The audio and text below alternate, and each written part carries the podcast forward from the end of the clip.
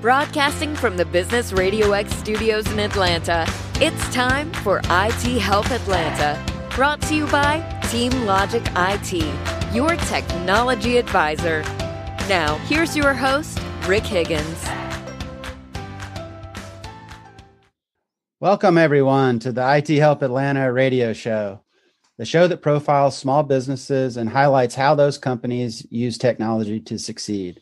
IT Help Atlanta is brought to you by Team Logic IT, your managed services advisor, specializing in cybersecurity and cloud solutions. Team Logic IT leverages cutting edge technology, technology to solve all types of business problems for the Atlanta market. Go to ithelpatlanta.com for audio archives of this show and to learn more about our sponsor, Team Logic IT. I'm your host, Rick Higgins, and today's special guest is Scott Bechtold with Agility IT. Good morning, Scott. How are you? Morning, Rick. How are you? Great. Oh man, amazing! Just really glad to have you on. And uh, I, one thing I wanted to start with was I saw saw that you put down your title as Chief Problem Solver. Why did you pick that that for a title? Well, you know, as, as you know, IT is one of those things that uh, that's pretty much all we do. You know, it, it's yeah. Uh, we solve problems every day, and I think that's part of what makes what I think part of what I do so enjoyable. You know, the instant gratification of helping people every day and bettering their business and making them more efficient, effective. I mean, so that's kind of why I chose that because at the end of the day, that's what I do. I like it. I like it a lot. I used to work with a guy who wanted the title chief bottle washer. kind, of, kind of makes me think of that. So, Scott, you are here this morning as a subject matter expert for cloud computing and uh, for small businesses and and for us it's small business in the atlanta area in particular. And i want to start off with the first question. Why is cloud computing important to small business in atlanta? Well i mean cloud is important to all businesses not just necessarily in atlanta especially in these unprecedented times you know everyone needs to take a look at their business and say how can we be more effective uh, moving forward. I think the landscape of how businesses run and how businesses conduct is going to be changed forever. And as a part of enabling that to for companies to run smoothly, you know, the cloud, especially in Atlanta where there's so much going on, the cloud is a critical component for everyone to not only be as effective as they were, but more effective moving forward. So let's talk about some of the highlights uh, and and reasons why a small business would want to do that. Are there are there things like uh, you know scalability, security, accessibility? How does that come into play? And also, does isn't it reliant on um, good bandwidth or internet connectivity? How do you how do you deal with a, a cloud solution if you lose your connectivity? That's a, that's a great, both great questions. Let's start with the first one. You know, the first concern that most people always come up with about moving to the cloud is security. And while that is absolutely valid, more often than not, the data centers that, you know, there's data centers right in Atlanta that you're hosting cloud right there in Atlanta um, that people can use in, in Atlanta for their small businesses. And what's interesting about it is most people are concerned that they don't have access to their data where they can touch it or something of that nature. And what they fail to realize is with it being in a data center, uh, where you have to give, you know, not only ID to go into the data center to access the data, but you know they have guards and things of that nature, and the encryption and everything for a data center is so much higher than someone normally has in their Comcast router in their office. That they're so much more secure in a data center. And the last thing is, you know, a few years ago, one of the things that really started when I saw my MSP, really started a number of companies moving to the cloud in Atlanta was in some of the smaller office parks, people were breaking into the offices and just cutting the cords of the computers and running away with them. Right. Well, you and I both know that if someone steals your computer, even though you think that password is protecting everything, you know, all someone has to do is take that drive out of the computer and they have access to all your data. Right. Why would you ever risk that when you can put everything into a data center, into the cloud, and not only have you know have the data center has a fiscal responsibility to the small business owner to make sure that it's encrypted, safe, and always available. So now let's jump to your second question about internet bandwidth capabilities, things of that nature. The cloud has come so far that on average, what most people need is about one megabit per second to access the cloud effectively. More than not, all companies have that availability. And especially in Atlanta, you know, moving to the cloud in Atlanta is yeah. really beneficial because you have such a great infrastructure there and it's yeah. already built to speed. So I, I, really don't think that's too much of a concern. Um, what you really have to look at is what else is on that network. You need to work with a provider that is not just saying, "Hey, we're going to move everything of yours to the cloud, and it's going to work fine." You know, take a look at what else is running on that network. Do they have VoIP? Do they have, you know, something, a security cameras, maybe an RFID system, something of that nature that you have to take into consideration also. Yeah. So you kind of alluded to it, and you talked about um, providers. Uh, you know, that's the thing in our business, especially here in Atlanta, where it's extremely competitive. Not all managed service providers are equal, and not all cloud service providers are equal. Could you talk about the differences and what what a typical client should be looking for in a cloud services provider? Yeah, the first thing that you want to look for is references from that cloud service provider, and and not just references that they've moved someone to the cloud in the last year. Now, as an example, I started moving people to the cloud in Atlanta in 2007.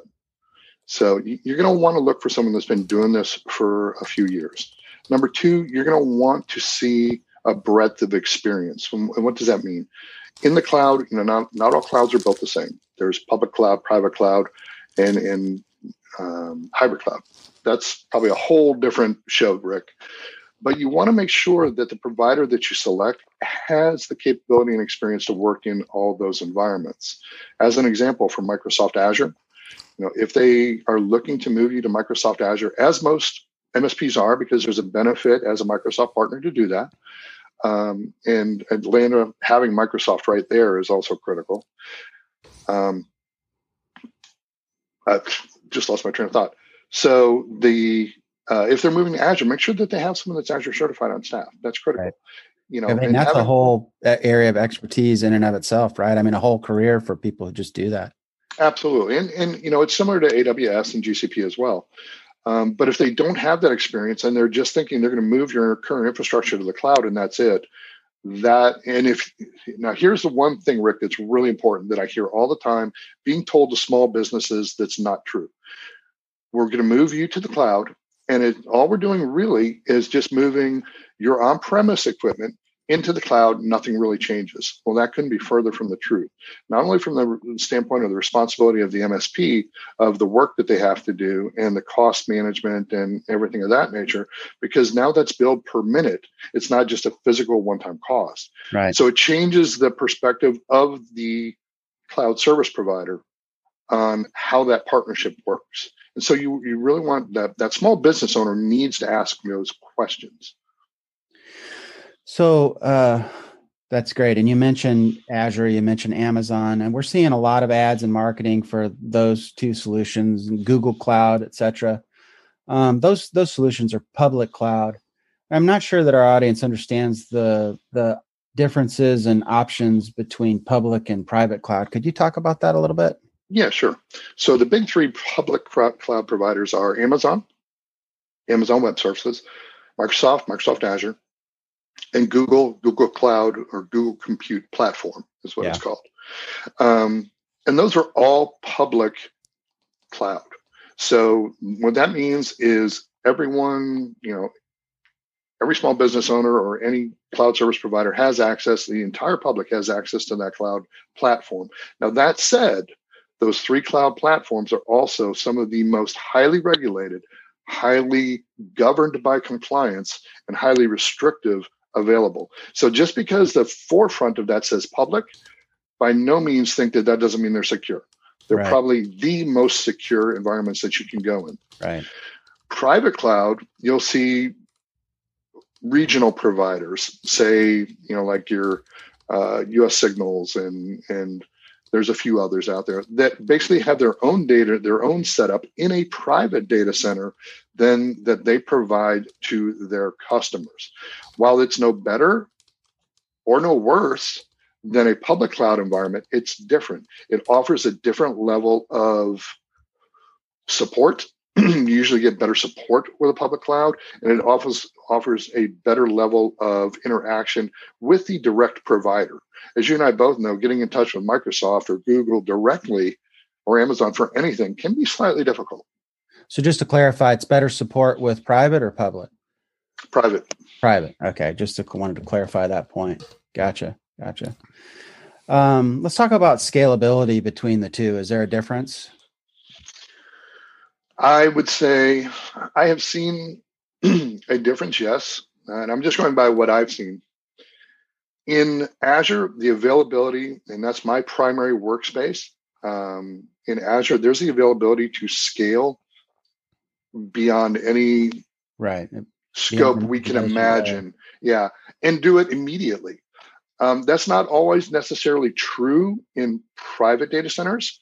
Sometimes you'll run into a situation where that private data center, because they are basically paying for their own infrastructure, don't have any additional machines available, don't have any additional cores available to, to build machines on, um, maybe not have the, the bandwidth that's necessary as your company grows.